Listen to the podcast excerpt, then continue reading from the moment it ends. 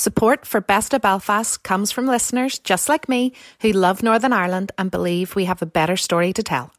Massive thanks to all of you listening who have already joined the Producers Club, especially our Titanic producers Barclays Eagle Labs, Ulster University, Young Enterprise Northern Ireland, Gavin Wall, Peter Dixon, and of course, the Ormobiles team. To find out more about how you can support independent, ad free media, get invitations to live podcasts, and submit questions to our guests, please visit bestofbelfast.org. Thanks so much, and we really hope you enjoy today's show. First memory, my memories are all of home and uh, my uh, my my home, my family home in Bangor. Uh, my family consisted of my mum, uh, Aaron, my dad, Jackie, who's no longer with us, and mm. me. I'm an only child. And my first proper memory, I suppose, is going to P1. I'm sure I've got memories before that, um, but but but going to P1 on the, my very first day comes into my mind every single time I go to my mum's house. I pull into the driveway, and uh, the wall um, is where I stood to have my picture taken whenever um, I went to P1. And I had a picture taken on that wall for pretty much every single year of primary school. Oh, wow. Not so secondary school now, um, but certainly in primary school. On that wall, I had the picture taken on the first day. And, um, and so much so that now my kids who are in primary school, um, we take them round and they have a picture on the wall on the first day of each new year, as sad as that sounds. But that's the crack. So on my first day of P1, um, I'll paint the picture. I'm standing on the wall outside my parents' house at the bottom of the garden, um, and I'm in. Uh, I've got a wee brown leather satchel uh, backpack nice. on the back, and and uh, I, I didn't go to a prep school or anything. I just went to I went to Bangor Central Primary School, um, and my mum sent me to school in shorts. Ooh. And um, in any of the uh, I do a little bit of speaking now, which I'm really enjoying. I might get on to talk about that in a little while. But um, uh, I, I, flag up this picture um, whenever I'm, I'm, I'm speaking and doing doing some talks about self development and stuff. And the uh, the I'm standing in these shorts, mate, but like they're they're not like your normal shorts the kids would wear to to school. Okay. They're like hot they're like hot pants. They're Ooh, that tight. They're lovely. that tight. and um, and the other thing that she's she's got me in as well. She's got me in like knee high socks. They, it's just oh, so bro. it's so embarrassing. and I always think to myself when I see that picture, I think. I think my mum wished that I was a girl. I, uh, I, I really, really do. But um, so yeah, that's my probably my first memory. Um, uh, and uh, I, I, always remember that day.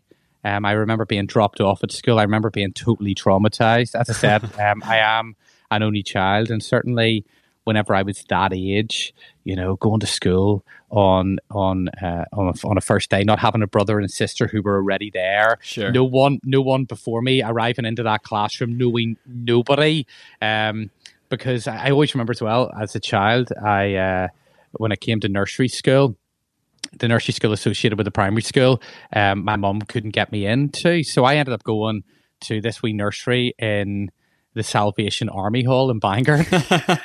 so so Class. everyone everyone who was there went to lots of different schools. And whenever I arrived at Bangor Central, pretty much everyone had gone to Bangor Central Nursery. Yeah. And they all they all knew each other. Sure. And I knew and I knew no one. But anyway, um, I had a I had a brilliant time in primary school and my first real memory, I suppose, is is that day of P one the hot pants, the knee high socks, and ready for the off. Oh man, so so good. So for any listeners who've just jumped in to, to listen to us, we're sitting down today with the, the one and only Pete Snodden, legendary broadcaster, presenter, event host, stadium announcer, speaker, DJ, husband, dad, son, friend, lover of life. A lot of you guys have grown up or drive to work listening to, to Pete on Cool FM. And you're definitely, I mean, you're without a doubt, you're one of the most recognizable voices in the nation. Like I, I kind of hear you all over the place, and I hear you kind of random places. Did you do something for Eurospar? I feel like every time I'm in getting like some milk, there's like uh, there's there you're there too. Do you know what I mean? yeah. Okay. So it, it wasn't Eurospar; it was Centra. Ah, um, that's what it is. yeah. So um, yeah, it, I've been doing. I'm sort of the voice of Centra, and. Uh, um, I think it's really weird saying that, but I've been I've been on their adverts for, for quite some time, and um, and I've been doing events and different bits and bobs uh, with them, and um, and they're a great bunch to work for. It's bizarre whenever you say that. I mean, you say legendary broadcaster. Um, I think the word legend gets thrown out all too easily these days. I certainly don't consider myself a legend by any stretch of the imagination. Definitely not. But what is really weird is um, is how quickly time passes and mm. how long I've been doing what I'm doing. So you say about uh, people growing up hearing me in the radio, perhaps going to school or whatever. Paulo, who works in the show with us now, um, like he he was he he he went through right through his teenage years to listen to me wow. in the morning, going to school, and now now we're working together. Um, Mental. So I, I find that really bizarre that that that I've been doing it for as long as I have, and also haven't done the breakfast show for as long as I have. Um, I, I love breakfast radio. Yeah. Um, and we'll get into talking about all that, I'm sure. But but but being on at that time of the day and being part of people's lives at that time of the morning, um, it's not for every broadcaster. Sure. Um, it really isn't. But, but I absolutely love it. Amazing. And and you say about me being there for, for quite some time doing it, and it, it is it runs to years and years and years now. I, I'm very I'm so unbelievably thankful um, that people um, allow us into their lives at that time of the morning because the easiest decision anyone's got in the day is to go, ah, switch it off or, sure. or not even bother switching it on. So to be part of people's day is such a huge honor. Um, and to be on the radio for, for that, you know, over this long period of time is just amazing because it's the only thing I've wanted to do, the only thing that I've truly had a passion for that I've wanted to do. Um, so it's, it's such an honor. And um, actually, arguably, I'm enjoying it more now um, than what I've ever enjoyed it in my life. Wow. So I mean, there's there's so much in there we could kind of unpack and go down, but let's kind of go back. You said this is what you always wanted to do. So walk me through briefly from the P1 with the knee high socks to your first kind of gig in radio or media. And was that passion always there, or where does that passion come from? Um, okay, so my my love of radio came. Um, I was on a P6 trip, my first time away from my parents. And um, again, only child, first time away from my parents. We were at Ardnabannon Outdoor Pursuit Centre. Unreal. Uh, at Castlewellan. And um, I've got to be honest with you, I was, again, probably like going to P1, I was a bit traumatized. so uh, we get to Ardnabannon. I had a brilliant time, by the way. And we did bouldering and pony trekking. And um, we did uh, lots of different canoeing and all sorts of stuff. It was great. But um, but at night time, I remember on my first night, I I, I get sent away with a little uh, Walkman. No, it wasn't a Sony Walkman. It was state of the art. It was Alba, and it was the Alba Walkman, Whoa. which had which didn't just have a cassette tape, but also had uh, obviously a radio. So Cool FM had, had literally just just been launched.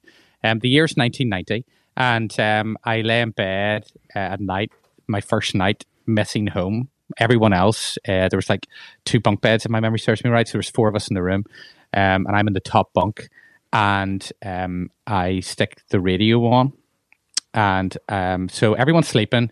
I'm missing home. I'm listening to the radio, and it was that connection. Wow! It was just, and I remember the song distinctly. It was Phil Collins. Something happened on the way to heaven, hmm. and I was hooked. And um, and then um, what happened was my uh, a teacher at my school um, um, had some sort of uh, radio gear that um, that that he had in the school. So it, it was taken from Stranmillis College at a student radio station. If my memory serves me correct. He had bought the gear, brought it to school. Nice. And then and then during the school fetes fairs, uh, he would have set up at the back to play music into cool. the into the hall, and um, I was one of those people that that put the records on. And my first gig, um, after having done that, was my parents' friend's 40th birthday party. Ooh.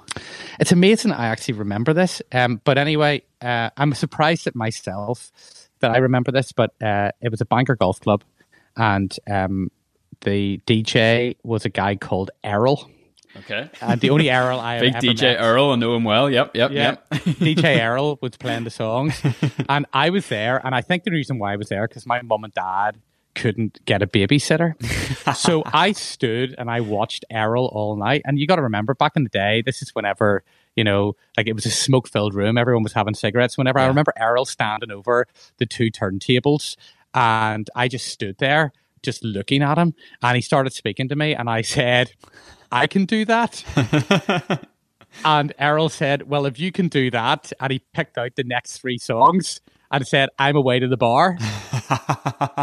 and he handed me the three the three tracks, and I put on one after the other, and that was probably that was that was that was my first gig, so to speak. It wasn't really Unreal. a gig, but it was my first time playing music in front of people. So, I mean, talk to me about the actual tech behind that. I know it's a silly question, but what I mean is, like now, you would maybe just press play on a playlist, or you would, you know, select the next song digitally. So, what did he hand you? Was it a CD? Was it a?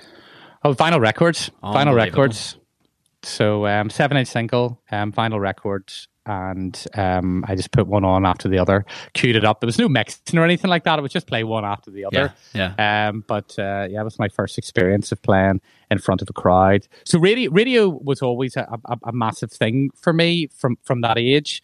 And the the really interesting thing is nowadays is people say to me about you know oh you should be doing television Yeah, and the whole media landscape has changed somewhat, right? Because you know, TV is TV, but but we consume so much vision uh, on lots of other platforms. Yeah. So so for me, I always say to people, you know, yeah, that's yeah. Don't get me wrong. If if a, if a big TV gig, I've been on TV over the years doing different bits and bobs, but a big TV gig come along, I'm not going to turn around and say no.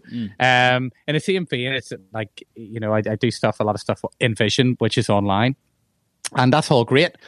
But I, whenever I was a kid, I never dreamt of being on the television. yeah, yeah. For me, it was just about the radio. Fascinating.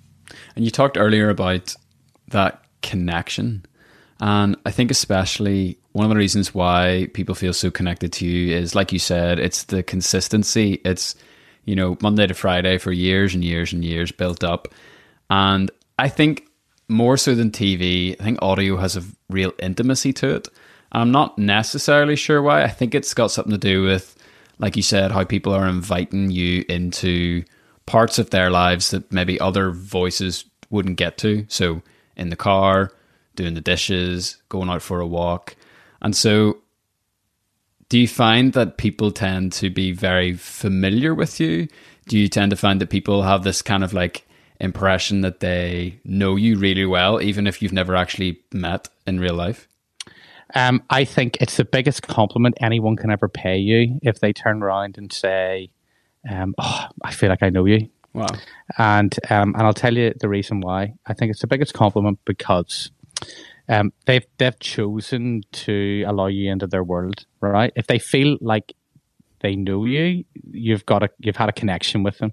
So how do you get that connection with someone? Um, I think it's a real it's a real it's a tightrope. It's a real balancing act because I really do believe that on radio you you got to share enough of yourself so people get to know you. Mm-hmm. So, like for instance, you go for coffee, or you with a friend, or you go to the pub with a mate, or you go out for dinner with somebody. You choose to spend time with them. Yeah. During that time you spend with them, you get to know them. They become your friend. All right, and you choose over your life to spend as much or as little time with that person. The same thing happens with radio. I think in order to to to get um, an audience and for people to want to tune in or people to choose you um, uh, your show at that time of the day is because they have got a connection with you. They feel like they know you. They want to spend time with you, and that's the biggest compliment um, anyone can ever pay you. But I talk about this balancing act, and what I mean is, I, I really believe that you've got to give enough of yourself so people get to know you and people get to want to, you know, what they want to spend time with you. Yeah. However, you can go too far and people just think you're you're too full of your own self importance and you really up yourself. And I think that's uh, that's a, that's the balance act. That's a tightrope I talk about. Yeah. I think that's a, particularly in a Northern Irish context as well. We have quite a low threshold for, for that sort of thing of people being full themselves and everything like that. I, I think I think I think listen listen I'm the the thing which I love about what you're doing with this podcast is that you're showcasing what is the best of Belfast what you consider to be the best of Northern Ireland. We have so many great people in in in this part of the world and for the size of the population what we have achieved as a community is absolutely huge. And we, we we we we we we outpunch our weight massively. Yeah. but but for me um, for me, w- w- one of our traits here is we love to see people from here doing well. We really do, to a point. Yes, that's it. You can be successful, but not too successful. Whoa, whoa, whoa. you know, and, and that that um, that that amazes me on on so many levels. Um, whereby you know you can do so well to to to a point, and and uh, and then suddenly people just like to take you down a peg or two. But you know what? I think I think that's another reason why people from here, particularly in media and whatnot, um, have gone on. Um, the, the, ones who've gone above and beyond Northern Ireland and moved away. I think our humour is really good. Yeah. I think our, our accent travels, and I also think that uh, the personalities who have gone and, and they've done it are not too full of their own self importance. And I also think they don't take themselves too seriously. And I'm thinking about the Eamonn Holmes of this world. Absolutely. And I'm thinking about the Paddy Kieltys of this world. Um, and, and the whole list goes on. Christine, the, the, the list goes on. Yeah, yeah, cool. So, how did you start to kind of get into radio work? Like, did you go to college or university to study something? Did you do an internship? What was that kind of career path, quote unquote? Yeah. Okay. So, um, I'd got a set of turntables whenever I was 14 at Christmas. And again, this is before YouTube and all of that. I didn't know any DJs. Um, and uh, the DJ I mentioned earlier, Errol, I only ever saw him that one night in the golf club on my parents' friend's 40th birthday. So um, I didn't know anybody. So I had to try and teach myself. None of my friends were DJs. Um, you couldn't you couldn't just go online and and look it up and see what you had to do. So anyway, I got these turntables, started going to the record sh- uh, shop, uh, buying records and trying to teach myself how to mix. It took me forever to work out that the aim of the game was actually to match the beats because no one no one would tell me because sure. even even going into the record store. Um, then at that age was a really intimidating place. You know, club culture in Belfast was kicking off massively. Um, you, and I was too young to go to any any of the nights. You know, the troubles were on. Um, uh, clubbers who were going clubbing, and I, I heard about these nights on the radio and the likes of um, uh, Eddie Ray's show. Um, and they were going out to places like Circus Circus, and they were going to Kilwaughter House in Larne, they were going to Kelly's in Portrush, um, and and that's that, that, that's what was happening. Whenever I went into the record shop in Belfast to buy my songs after uh, after school, you know, all the DJs would be hanging out, um, and it was a really intimidating place. It yeah. turned out to be, for me, just the, the best. The, the, going to the record store was just the best thing ever. It really was. I, I cannot I, I actually, and not to sound old or, or not down with the kids, but you see for the young people coming through now who want to be DJs, um, and they just go online and they just download their songs and um, what the, the, the passion that you got in that record store, you, you got you, you had to know the people behind the counter because yeah. whenever a record, whenever uh, producers were producing records, they may have only got maybe a limited run of hundred pressed, and they stuck them out across across the UK in various record stores. Maybe a record shop would only have got three or four copies of a song, Whoa. and then what you were going in there, you were trying to create a relationship with the people. I learned so much going to the record shop, relationships with people, so that they would know that you know what he's a good customer. Keep that yeah. song for him. Yeah. So whenever I learned really early on that whenever I would have gone into the record shop, there would have been piles of records behind the counter, all saved for DJs across ah. the city that ah. no one else would have got their hands on. And I, I, I really prided myself in trying to get records first. Whereas now everybody can just have whatever record they want. Yeah. And and the game has changed somewhat now. It's it's more about playing songs that people aren't expecting you to play. Yeah. Whereas then it was all about playing the music first. And the record shop experience, although it was intimidating over the years, like I would have spent at least four days a week in record shops. Oh I had I, I, had my tour. I would have gone to well, it was Mixmaster, then it turned into Elite Records, then I went back to Mixmaster. I would have been in street dance in Belfast as well. I would have been in uh, underground music every Friday afternoon. Paul Murray shop in Bangor, absolutely amazing. I was in there every single Friday in life. Whenever I went to university, you talked about uni. Um, I went to Coleraine and there was a record shop in Coleraine called Graham's Records, and I went in there every single Thursday um, before I came back down the road to obviously Amazing. go D- go DJing at the weekend during my university years. So the record shop thing um, was was amazing, and, and it's not it's although record shops still exist and people there, there's there's still that new wave of people buying vinyl records. Um, it's it's not the same as what it was. Yeah, yeah, absolutely. It's it's completely forgotten kind of like place that doesn't really uh, exist in any sort of scenario anymore in the in the kind of real world. There's like online communities, but it just doesn't seem to be the same. What did you study? Uh, so I studied at um, University of Ulster or Ulster University as it is now um, at Coleraine. The reason for for going there Um, so I, I really struggled uh, going through school with actually saying what it was I wanted to do. I told I told friends and whatever else in school that I wanted to, to be a DJ, and my God, I got I got absolutely ribbed for that. Yeah, I bet. Really, really ribbed for that. Um, I wouldn't, uh, I couldn't go to my. So I went to Instant Belfast, um, and the majority of my friends are uh, lawyers, dentists, doctors. Um, you know, you know your traditional, you know, uh, t- traditional grammar school, Totally. um, sort of careers. And um, there's Snodden from Bangor who wants to be a DJ. I didn't have the heart. I couldn't tell my careers teacher that that's what I wanted to do on the basis that being the person that I was, albeit confident around my mates and whatever, I wasn't the person standing at the front of the class making everyone laugh. Yeah. So that didn't didn't really sit well with me um, saying that. So I remember it came to to choosing what I wanted to do at university, and um, it was a really really hard decision to make because everyone else, all my friends, knew what they wanted to do. They they knew what universities they wanted to go to. So um, I went to my careers teacher, and he says, "You're good at technology. Why don't you do some sort of architecture course?" And I looked at the architect course, and like in generally, it was like what six years long or something. And I was a bit like, "Oh, do we know that's for me?" So I found this course at um, Jordanstown, um, architectural technology and management, and uh, I uh, decided that's what it was that I was going to do, and so I went, and um, and I went to Jordanstown, and um, within the first two weeks, I realized this in for me. This is not what I want to be doing for the rest of my life. How am I here? What am Yeah. what am what am I doing? So I was still living at home, and um, uh, with my mum and dad, and um, a friend of mine, Simon from Bangor, who went to Bangor Grammar. He was doing the same course as me. So at that stage, we were both driving, and we shared lifts, driving each other into Jordanstown. And at that particular moment in time, Chris Evans had left Radio One. Zoe Ball had taken over the Radio One breakfast show, um, and uh, Chris Evans had uh, done a deal with Sky, not too dissimilar to the deal that Virgin Radio have done with Sky now. And what they had in the morning was they uh, they broadcast his show on Sky One. Wow. So I so I could see this is before the internet. You got to remember, I could see, or the internet was only starting, but I, I could see Chris Evans working away in the studio in the morning, doing his breakfast show on Virgin Radio. And what used to happen is, whenever he played the song, then the music video would have played on the screen.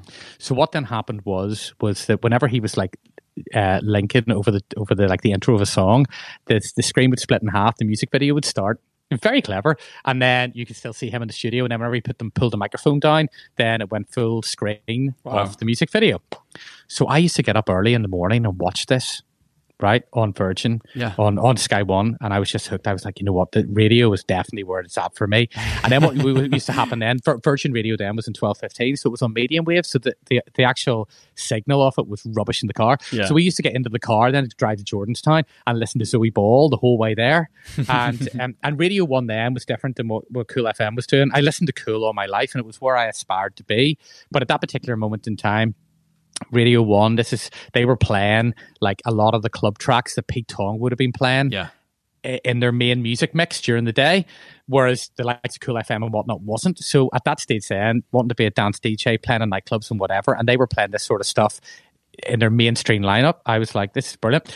So I was listening for the music, listening to what these guys were doing, and I was just, this is exactly what I want to do. So I was really, really just, it wasn't where I wanted to be um, doing that course. What also was going on at the time was that all my friends had gone away Newcastle, Edinburgh, Dublin, and and I'm listen, I'm hearing from them what they're getting up to, and I'm going, I'm really missing out on this university experience.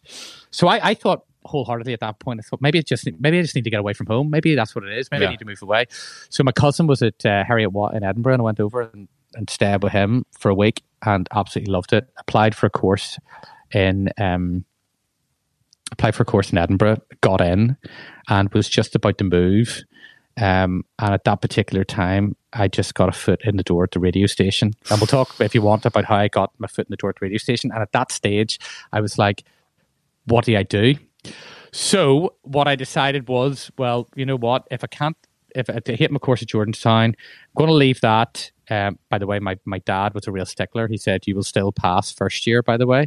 So he made me do all my exams But that's character building in itself, and I'm very thankful of them for, for doing that. I then decided, right, well, if I don't go to Edinburgh, I've got a foot in the to radio station. What about if I go to Coleraine? And then if I go to Coleraine, then I can still travel down the road to do the radio thing at the weekend and Yeah. still get to live away from home. So that's what I did. Um, absolutely loved it. Uh, the North Coast to go to university was brilliant. It was at a time as well when there was a lot of development and stuff happening in the likes of Portstewart, Port Rush. Um, uh, it must have been it must have been the good times for people who were in the working world, and maybe there's a little bit of money around because Yeah. people were that stage starting to buy like holiday homes and whatever. So I always remember being up there, um, living in a brand spanking new four bedroom house, right? Nice. for for 55 quid a week right meanwhile friends of mine who were at queens were paying 90 pound a week to live in some hovel off the lisburn road Oh. so um so i gotta say i uh, i felt a little bit like i was cheating the system but it was really really good so i went to Coleraine and uh, I studied international business, um, and the reason for doing that was just to get just to get a business background because I sort of thought, you know, if this radio thing doesn't happen for me, at least you've got an, an idea of business. Maybe you could set up your own business or whatever. That was number one. Um, and then number two, uh, it only had, I think it was 15 hours a week, my classes.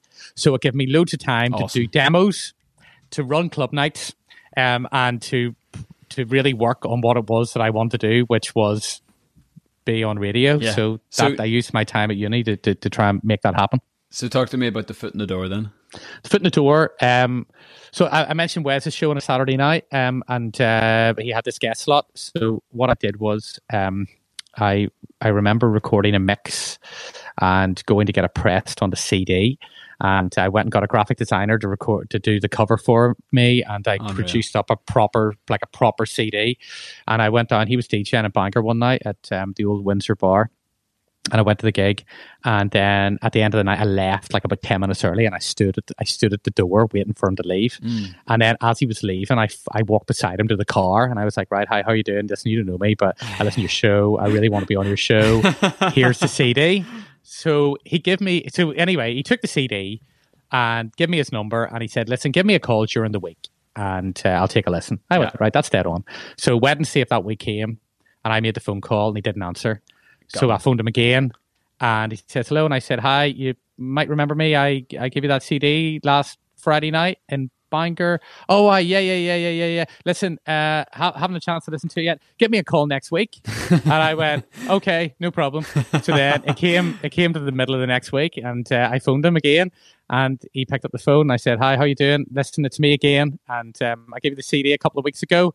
And I still to this day don't think he listened to it. And he said, "No problem, no problem. Yeah, I'll put you on." And then he pulled his diary out there, and then he says, "The Saturday the twenty third. Does that work for you?" Oh my I said, days. I said, "No problem. What time?" He said, "Be there for a quarter to eight. And I went, Unreal. I went, okay. so the the twenty third came around. I'm bricking it, and I'm listening to the radio show, and I'm thinking to myself, right, I haven't told anybody that uh, I'm going to be on Yeah. on the basis that I was worried in case it fell through. Of course. So I'm listening to the start of the radio show. Twenty minutes get into the show. He hasn't mentioned who's doing the the guest mix. And I'm now getting in the car and I'm driving to the radio station and I hear my name on the radio that I'm coming on. And I was like, oh my God. and and there were, there, were, there were two things going on in my head. Number one, oh, this is brilliant. And number two, I am absolutely cacking it. Oh, Um, so anyway, I arrived. I did it. Um, it went really well. At the end of the at the end of the at the end of it, he was doing a link in the news, and he says, "Oh, that was Pete Snodden. We'll have him back in the show again soon." Unreal. And literally, as soon as he pulled the microphone down, I said, "So can I come back then?" and he said, "Yeah, give me a call next week." and, and I came to the Wednesday of that week, and I phoned him, and he gave me a date for another four or five weeks down the line. Epic. And the same sort of thing happened, and then it turned out that I ended up um, going in there on a Saturday night um, and and helping him out, helping him out in the radio show, learning what was going on. He then had an overnight show um, that was uh, happening at the time, Friday nights into Saturday morning, and um, uh, I used to go in there, and uh, whilst he was on air in the one studio, went into the second studio and just played away with the stuff. No, none of the management or anything knew that that, that I was there, but I, I did that for the guts of two years. Um, just went in there, but worked for you know just doing what I was doing. wasn't getting paid for anything I got there, but Yeah. it was money. Money can't buy experience. It was just incredible. And then during that time, um, I I recorded a, a, a track, a dance track. Um, a friend of mine um, uh, had a home studio, and he was a producer. And I went into his house, and we produced this track, and um, it got signed to. I'd sent out to loads of record labels, and nothing came back. And uh, this gentleman called I always remember his name. It, it's randomly he must have been working for a record label or whatever. I'm not too sure how this came about, but I, I, I found I found his name somehow. I'd sent him this track, um, or might have gone to a record uh, company that he was working for. I, I honestly can't quite remember his name's Andros Georgiou. Great And name. how, yeah, and that's why I always remember it. I, I actually the reason why his names came back up whenever George Michael passed away, he was actually in the press quite a bit. And what I didn't realize at the time that he was George Michael's cousin. oh, flip. Yeah. So anyway, he he he he got in touch with me and said, "Listen, I found your track here. I'm producing a like a free CD that's going to go out um, with the Daily Star." Oh. And I went, right, okay, dead on. And uh, he said, I'd like to include this, the track. And I went, right, no hassles. So they sent me this contract. And pretty much it was like, you know, uh, sign your life away. But I wasn't getting paid for anything like that. But it was just, it just gave them the rights to put the song onto onto this uh, onto this free compilation CD, and the compilation was called the Magnificent Seven. I don't know how magnificent it was, but I haven't seen any of the rest of the guys. Um, and uh, and so they put my track on on this on this free CD. They flew us to London, had a quick photo shoot, and um, I also remember, I also remember uh, we were going into we were going into this studio in London to to um, to, to get uh, the photographs taken, and and I didn't know. Like it was London, they'd me over. I was meeting all these other guys whose song was on this CD, right? And um, uh, we were sitting there, and the guy said, "This guy." Can't remember his name. Turns around to me. He was one of the other producers of one of the songs or one of the tracks on this uh, CD. Says to me, he "says ah, This is where they all come." Okay. And I went, I went, what do you mean this is where they all come? And he said, this is where all the page three models come to have their pictures taken. and I was like, I was like, what? And he goes, yeah, yeah, the photographer's Jeany Savage. Jeany Savage is taking our picture. She pictures all the page three models. And I'm like, all right, mate. No Sound info. Thanks, mate. sound info. That's really, really good. And I always remember it because after that, right?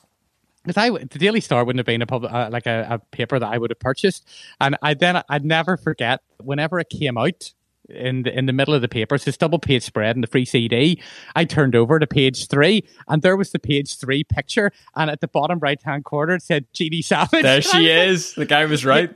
The guy was right, and the guy was uh, the guy was obviously a massive fan of the paper Yes, and all the three models. Of course. Um, so anyway, so the, the, uh, I'm in a national daily paper, and um, uh, and I'm now in the radio station for about two years, and I made an appointment to go and see the MD. I arrived in his in his office. He gave me some of his time. He, at that stage, he'd known that I was around, but um, I put the, the double page spread on the on the table, and he goes, "Right, okay." And I said, "Listen, I'd love my own show," and I ended up wankling uh, a couple of weekend shifts overnight, and that's what got me started. And that was that that meeting was in November. 2002 and uh, no sorry that's a lie. November 2001 and i was still at university. I was in my final year. I started the first week of january 2002 and then i graduated that june. Wow. I mean, that is some serious hustling to get into radio. Yeah, you know what? I, I, I, you see, whenever I look back at that time, um, it was there was a number of things that really drove me on. Um, number one, the passion that I wanted to do it, and that's what I've said to anybody. You know, I said to you earlier on, I'm enjoying what I do now probably more than what I've ever done, and um, and that's probably because I'm, I'm probably at my most comfortable in myself Yeah. at this time, and I, I think that comes that comes with experience, life experience, age. Um, it also comes with um, I suppose just experiences um, and getting through adversity and, and trying to um, and just trying to survive. And, and whenever you're whenever whenever I was that age, I was just I was so eager, but but I wanted it all. I, I just wanted it all now. Yeah. Um, and, and what it really taught me is that you have to work at it, and you gotta you gotta bide your time, and you gotta work hard, and all those things that my parents would have instilled in me uh, whenever I was growing up. It was so so true, but you have to find it out for yourself. Um, and and and then whenever I look back at it, I was so young. to get on. I mean, I started breakfast in 2004, 2005. Nice. I was 24 years of age. So good. And and and and what I didn't realize then, I was probably the youngest um, regional breakfast show presenter in the UK. Um, and and and and I never would have known that. My Yeah. boss at the time took a massive gamble putting me on. I'd never done five shifts a week. Never mind do it on breakfast. Yeah, took a huge sure. gamble. It could have been. It could have been the biggest, the biggest um, mistake ever. Yeah. But he took a he took a gamble on me, and I, I tell this story. Um, I've said it to a few people. I'll I'll tell you. I'll never forget someone who works in the industry saying to me whenever it was announced that I was going to take the breakfast show, and they said to me, "Do you think you're ready for it?" Mm. And I remember at that particular, I remember coming home and actually feeling really hurt by that. Yeah. Do you think you're ready for this? And and then I thought to myself, well, hold on, I'm not going to go. Hey, listen, thanks for the opportunity. Not quite ready, but if you uh, if, you- if you give me a shout back in let's say 12 months, Here, then, uh, yeah, do you know maybe. what? Call me, call me sometime next week, would you? Yeah, you know, so so again, again, you know, i I think with everything, it taught I, I, I through my experience, um, from a young age, I learned that if you want to get somewhere, you have to try and step out of your comfort zone. Um, th- you know, that was it. And the, the other thing for me as well with the doubters, I had a fair bit of hassle whenever I was a kid, um, growing up and, and saying this is what I wanted to do. Um, and I had the hand taken out of me quite a bit, and um, and and a big part of me pushing to do what it is I do. Yeah, number one because it's what I want to do, but also to prove prove all those people wrong. Yeah, absolutely. I want to go back just slightly to the international business, and just briefly, why I want to bring that up is because I first kind of met you through Young Enterprise, and Young Enterprise is something that I like. It has shaped my life dramatically. It completely changed the course of my life. And I look at all the different things you do that we read out at the start of the show, and really, on the face of it, you are an entrepreneur. And even just hearing that story of how you got into radio, like that's not a typical career path where you have a job interview. It's very much you go out and you add your own value and you create the thing for yourself. So, talk to me about kind of your business as such. Like it sounds like you have multiple streams coming in. Uh, it's not just Cool FM. Are you set up? Are you employee? Are you self-employed? Do you have a business? What way is all that kind of set up? So I'm my own company director. Um, Hey, nice. yeah, uh, CEO. Hey, Uh, founder, my- CEO. my, my my my big company of one. Um, so yeah, it's me. Um, I've got my own business. I'm a limited company. Um, I uh, you're right. I've got different revenue streams. Um, absolutely. Um, I uh, broadcasting's an interesting one because generally um, it's been um, uh, across UK broadcasting, um, and certainly in the commercial sector, always that that that um, presenters are freelance. Um, so whenever I graduated uh, in June 2002, I declared myself self-employed. Wow. And I went from there. So I, so I've, I've, I've no one, no different. So yes, Cool FM is probably my biggest, most steady, most sort of steady contract. But I do lots of work outside of that. You know, Yeah. it started off being my DJ and stuff, and then it turned into a whole host of other things, right the way through now to, to speaking or um, um, uh, uh, doing doing events, hosting events, um, all that sort of stuff. So my, my business is primarily um, broadcasting, presenting, hosting, um, a bit of digital marketing sort of stuff. Yeah. Um, and uh, and that's and that's really really where I'm at with with my business. Um, I have lots of aspirations in terms of of of, of where I want to go. I think primarily for me is that um, well, there's a number of things. First and foremost, to talk about the speaking bit. Um, I, I um, I've, I've I, I spoke earlier on about whenever I was trying to get into DJing, and I had no one to speak to. I had to I had to pretty much Stalk the guy. Ma- but yeah, no, but, but I pretty much had to had to learn, teach myself, Yeah. without without having anyone to pass on any knowledge, right? And I always remember that time and, and it's been the same even whenever I started doing breakfast radio. Like I made all the mistakes of the day. Mm. Like on, on breakfast radio, you generally you make your mistakes in the overnights and the evenings, and then by the time you get to breakfast, you should pretty much have a bit of an idea what's going on. But yeah, yeah. I sort of winged it a fair bit, and I, I did my own research and whatever. And also, whenever I was that age, you know, going and asking for advice wasn't the easiest thing to do. It's one Yeah. thing I would always say to young people now. It's actually, do you know what? You're the bigger person for going and asking rather than thinking that someone's going to think less of you because you don't know. Yes. But again, you only learn this as you're getting older. So a big part of me wanting to do uh, speaking and and and talk about self development is to pass on that message because actually, if someone was to come to me now and go, "Hey, listen, I'm looking for a bit of advice on A, B, C, and D," I think hats off to you Yeah. for actually having the nerve to come and ask. That's really, really good. And if I can help you out in any way, I will certainly do that.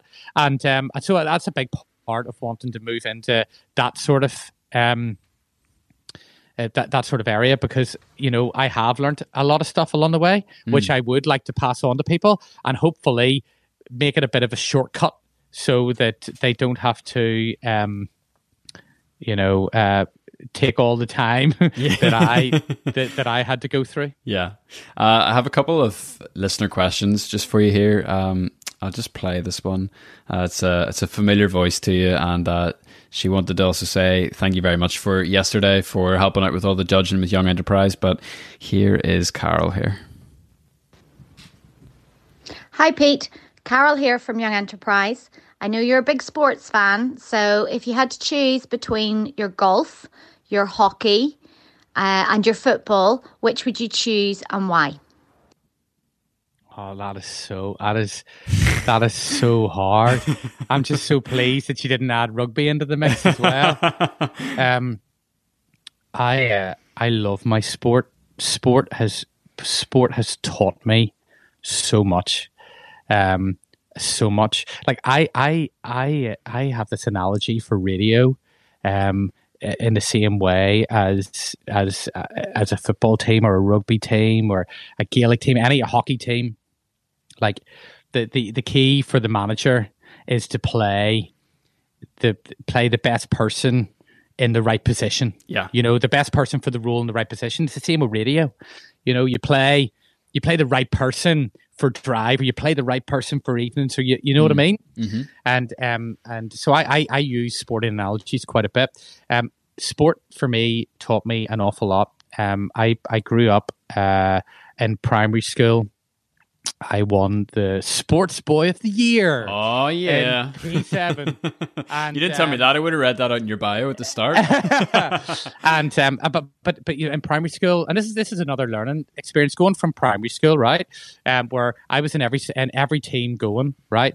Um, football, cricket, hockey, um, uh, athletics, yeah. uh, every, every mini rugby, every team going. I was I was I was I was throwing myself right in. So The most ironic thing about it is, is I'm not the tallest person in the world. I'm five foot eight, and but yet at that age, I was I was doing high jump at the local athletics championships. Ridiculous, Unbelievable. absolutely ridiculous. Um, so um, so so sports always been there. Whenever I was uh, in in my teenage years, um, I, I had a teacher called Simon Bell who was my biology teacher in first form, and uh, you had to make a choice whether you wanted to play rugby or hockey um, after first year. And like I was dead on at both. Um, and he came to me and he said, "You know what? You'll you'll do all right playing hockey." So I played hockey, and I went through school, played in all the teams, played club level, played for Ulster and Ireland when I was fifteen and sixteen, and um, and the, I I aspired to get on to these teams.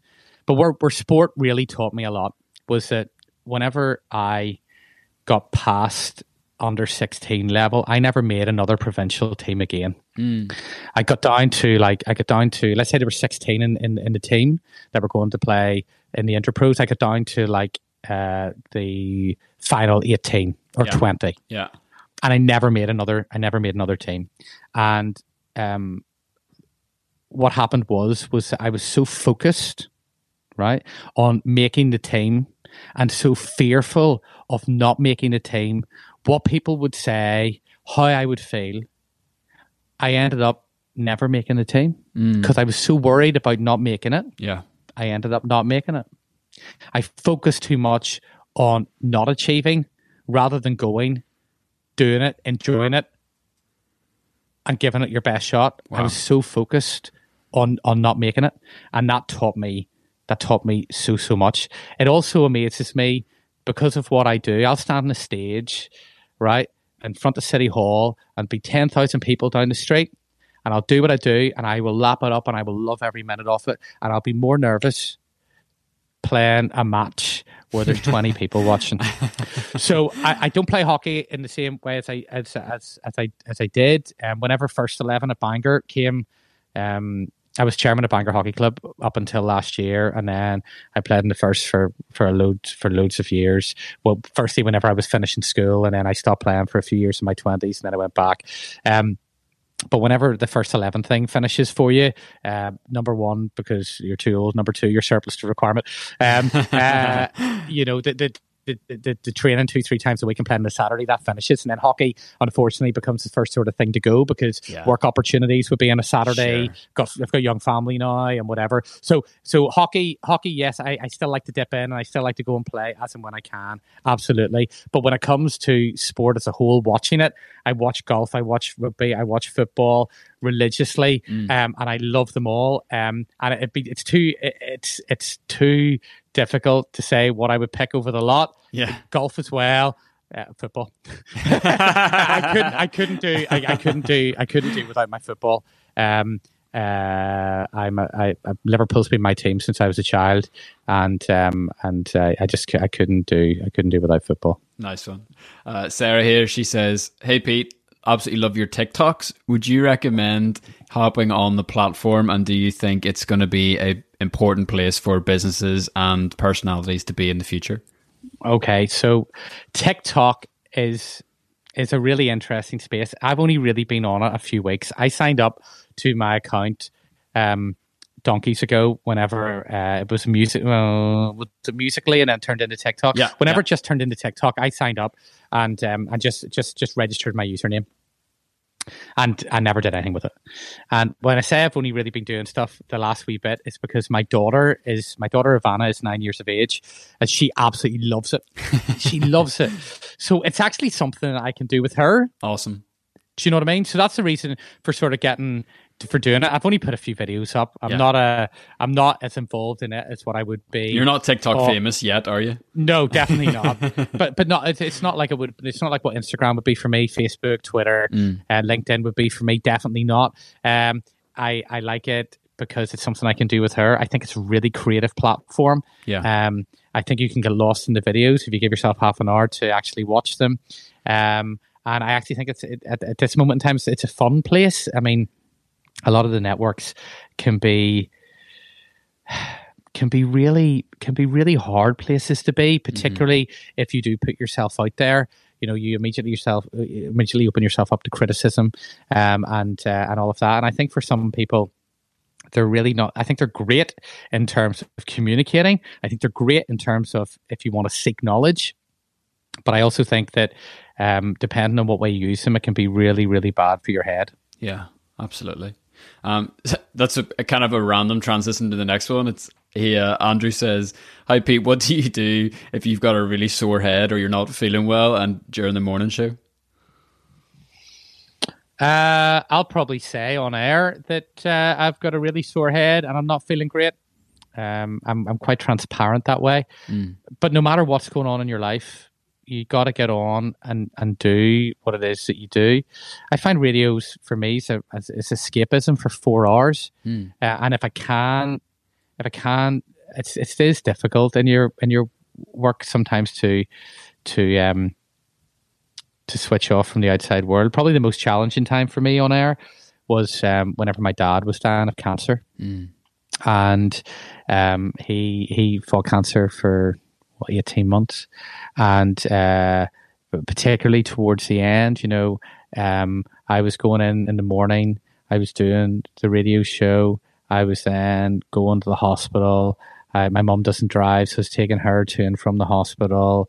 You know, you're living, anyone who's gone through that, um, you know, it's never away from your mind. You know, the, the, yeah, the cancer affects the person who is suffering from it, but it affects everybody else um, around him, and we we're like, I mean, it's just me, my mom and dad, or, or was just me, mom and dad, and we're very very close. Yeah. So that particular time in my life was the um was was was the most challenging in terms of getting up and doing the radio show, um, because you had all this stuff going on in your head, but you just had to try and park it and go on and and do what it is that you do, and and arguably actually you see around that time, you know, I don't think people would have known. I um obviously after my father died, and I did make reference to it occasionally on air, but I, I didn't make it a big focal point of my show um, at that particular moment in time.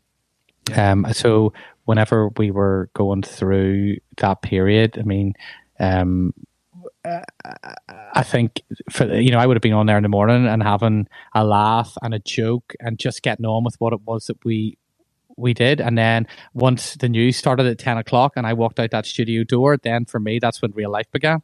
Mm. Amazing. Got another one here. And they say, Have you ever regretted not jumping ship from NI and going across the water to work on a different station? It's a really good question. Um, I uh, okay. Um, I'll tell you this story, and this is another learning. Um, I many many years ago had written to Radio One, and Radio One had had wrote back to me, and I got it wasn't. I didn't. I didn't pursue it. I didn't pursue it enough.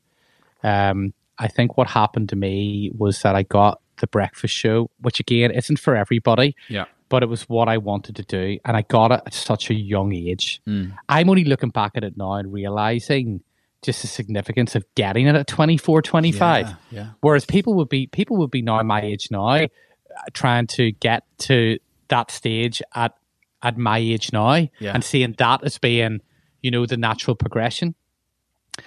There's a great thing for getting it so young. But whenever whenever I look at it now, if I hadn't have got it to much later, would my path have changed? I don't really know. But anyway, I went to Radio One, um, and uh, I got the Dear John letter.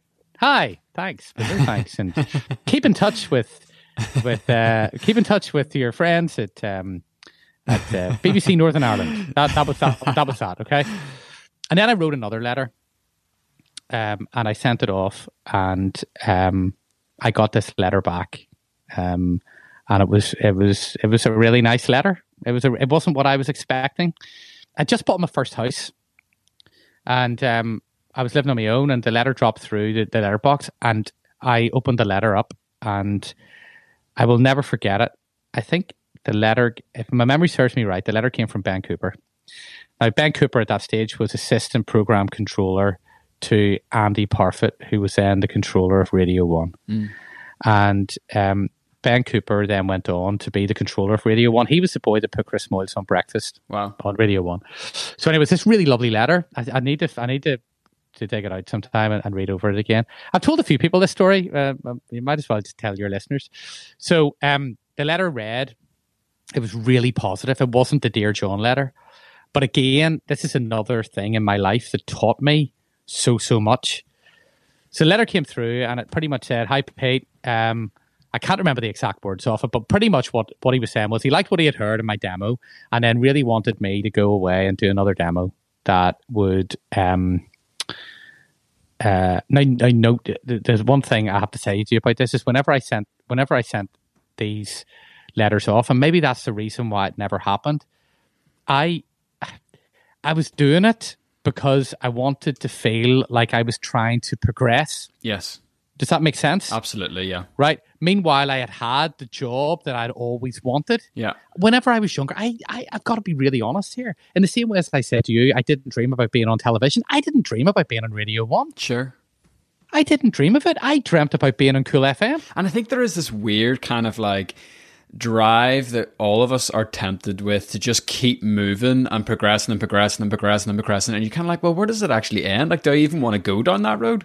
Exactly. So, so I was sending this off just because It's I what didn't you have do. mu- I didn't have much going on at the time, and I, I had my, I had the radio show, but I had much, and I sort of thought, well, I don't want to feel that I'm I'm I'm, I'm sitting still. yeah. But I, but I, can I be honest with you? Did I want to move to London? No. Did I want to be in Radio One?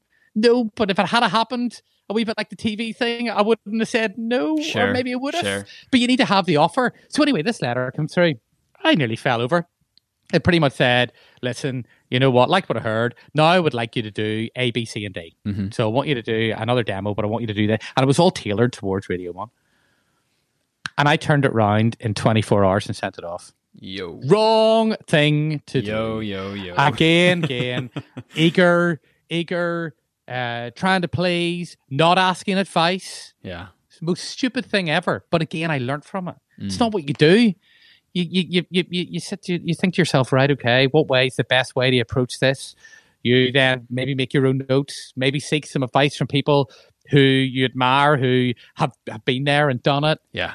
That's what you do and then you then you put your your case to them you don't you don't send something back in 24 hours and expect it's like someone going to climb it's it's like someone going to climb everest right Yeah. you just don't decide on the monday i'm going to climb Ever- everest this friday and then get a flight the next day you you got to prepare to- to, get there and then to do it and and and again it's just another it's just another lesson that that that, that I learned along the way that I think is really, really, really important. And um, but again, did I really want it? Um, I I don't know whether I did. Yeah. I really did. I, I, think you know, I, and again, as time goes on, you're when you reflect on these things, you look back and go, you know what, that wasn't meant to be. It really wasn't because whenever I was growing up, the, the place I wanted to be was cool, and and I'm I'm extremely grateful for the opportunity. But it's amazing too because whenever you get whenever you get the gig and you get it that whenever you're that age, it, it it's it's more about it's more about hanging on to it and staying there and doing Yeah. the best that you can with it Yeah. than than um than anything else. And I still got that exact same focus today. For me, it's about being on breakfast and doing what it is that I that that, that I want to do. And and I've been very lucky to be doing it for so long. And all I can say is at this stage, long may it continue. So awesome, man. I'll do one more listener question before kind of uh, heading into the stock questions that we always kind of end the episodes with. And Dave here, he just simply asks, "Hi Pete, big fan of the show. If you had to start all again right now in 2020, what would you do differently?" So, I mean, I think what's interesting about that question is, like you've said, like the whole media landscape has changed so, so, so much ever since DJ Errol handed you those vinyls, right? Yeah. So um, I- think no matter what I would do now, I think the same lessons would apply. So I still think that, for instance, if if now uh, I was if I was starting starting again, I would be number one trying to cr- create some sort of profile for myself using um, all the, the the social media channels that are available to me in the internet. I would probably blog. I would um, I would use um, I would use probably LinkedIn to to to pass out my knowledge on on on, on what radio is and, and to try and become in some shape or form I think I need to do more of this myself anyway right now, but I'm probably a bit of a thought leader on on what the industry is, where Yeah. the industry is going. Um, and then I would use the likes of uh, be YouTube or whatever to do some sort of video uh, blogs or whatever it is to to so people would get to, to see me and then I could easily be able to send what it is that I do to program controllers or or whatever. Yeah. Um I I mean all the lessons that I learned took time and no matter what vehicles are are uh, open to you now in order to push who you are and what you do, it's still going to take time.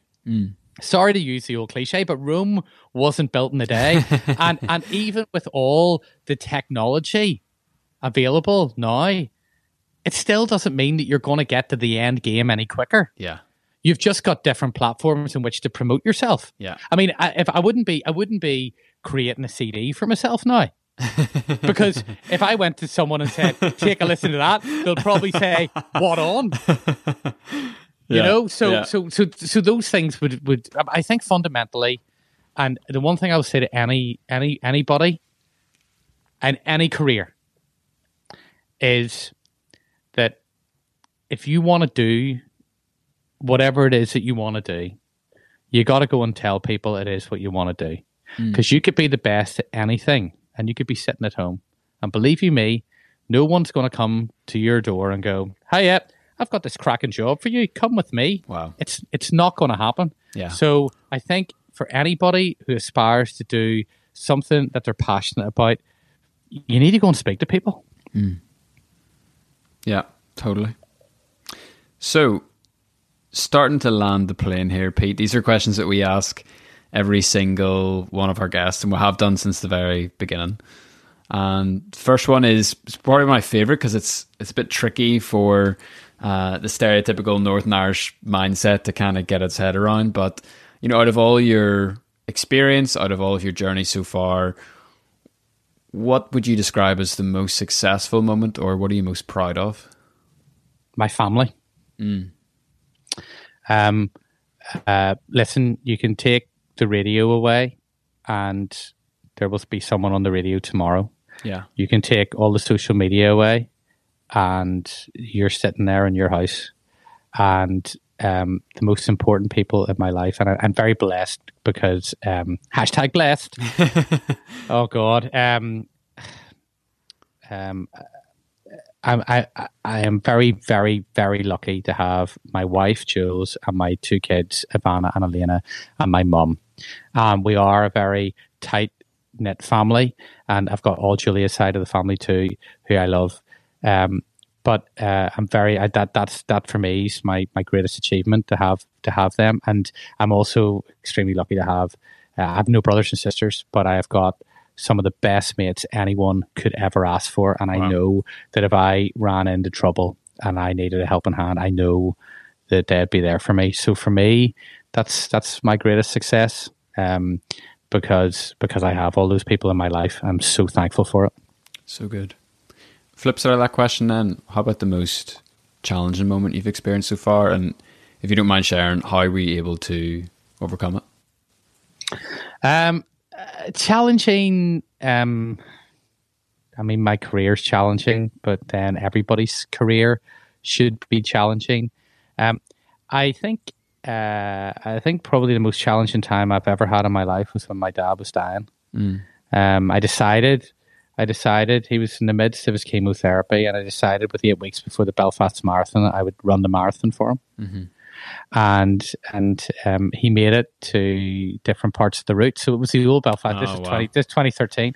So they came. Him and my mum came, and they stood at the Tillysburn Junction as you run down the, the Holywood Road, and, and they were there. And then they they dodged across town up onto the Falls Road, and they waited for me as I ran down the Falls Road, and then they uh, nipped across to. Um, uh, the bottom of the Ormeau Road. You know, when you, used to, I'm not sure which way the route finishes now, but you used to go along. You may still do the towpath from Central Station, or what is Ah, Lanyon yeah, Place yeah, now, yeah, right the way to the, to, to the bridge at the Ormeau Road, and then take a left. They were waiting for me there, and then they made their way back across to the Ozone where where it finished, and um, and they're waiting for me going across the, the finish line. And I swear to you, like it was, I'd give myself eight weeks to train. Like it wasn't, it wasn't enough, right? But I got round it in four and a half hours. I swear to you, I swear to you, the last the last six miles, no one ever tells you. So I, all the all the reading, you know, about marathons and whatever, I didn't do too much of that. I just asked people who had done the marathon before. They said, in your training, don't go past twenty miles Yeah. no no problem. So I, I remember going out for my first run, and I just the other reason why I decided to do this hockey season we we hadn't done particularly well that year, and our season finished early, so we were finished like at March, Yeah. uh, the end of March, um, or midway through March, whatever it was. So I had all of April and then May, and the, the, the marathon was in May. So that's all I had, and I remember going out for my first run. I went and did six miles.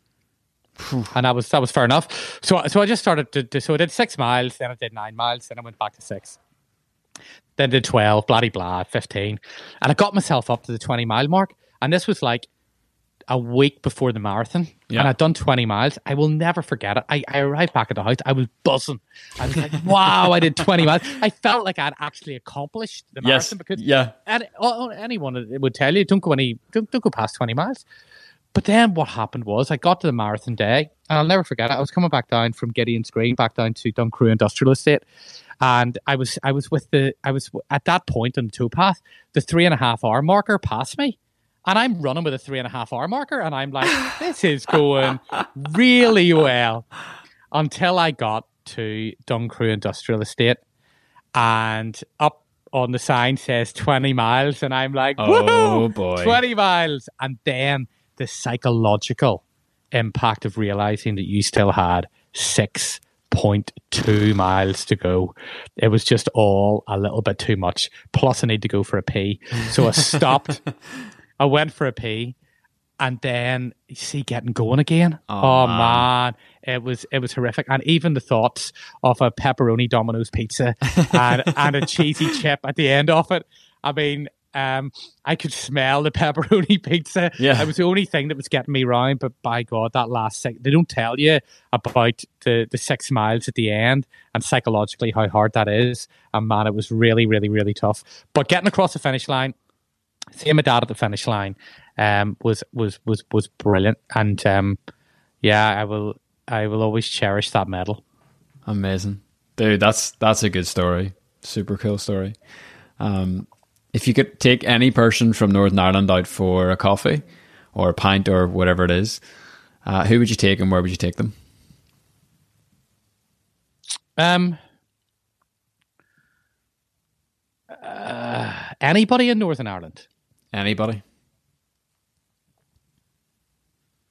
Does it have to be? Uh, No, it does doesn't it have to some, be. Some, someone I know. Okay, do you know? You know what? This this is the crack. Um, I would I would take uh, right now. I would take Jimmy Nesbitt out for a pint, and the reason why I'll take Jimmy now I, I I know Jimmy. I don't know Jimmy like he's my best mate. He's been on the radio show before. I generally see him every year at the Mary Peters um, Christmas dinner. Yeah. Um, and uh, like for instance, the last time I saw him was at the Mary Peters Christmas dinner uh, at the Europa Hotel just before Christmas, and we got chatting. And um, I was like, Jimmy, listen, I want to sit down and do like a you know uh, an interview, not too dissimilar to what we're doing right now, like a Yeah. good chat. Yeah. Jimmy says, no hassles. Um, I'm home quite a bit um, in January and February. Give us a shout. I said, listen, I'll come up to Portrush. We can do it up in the port or whatever. He says, no hassles. Can I get in touch with Jimmy to make it happen? yeah. so so so right now I would take Jimmy out for a pint on the basis that I would bring my recorder and we would we would record the conversation. You're like, Jimmy, uh, can we make this pint last for an hour at least, please, mate?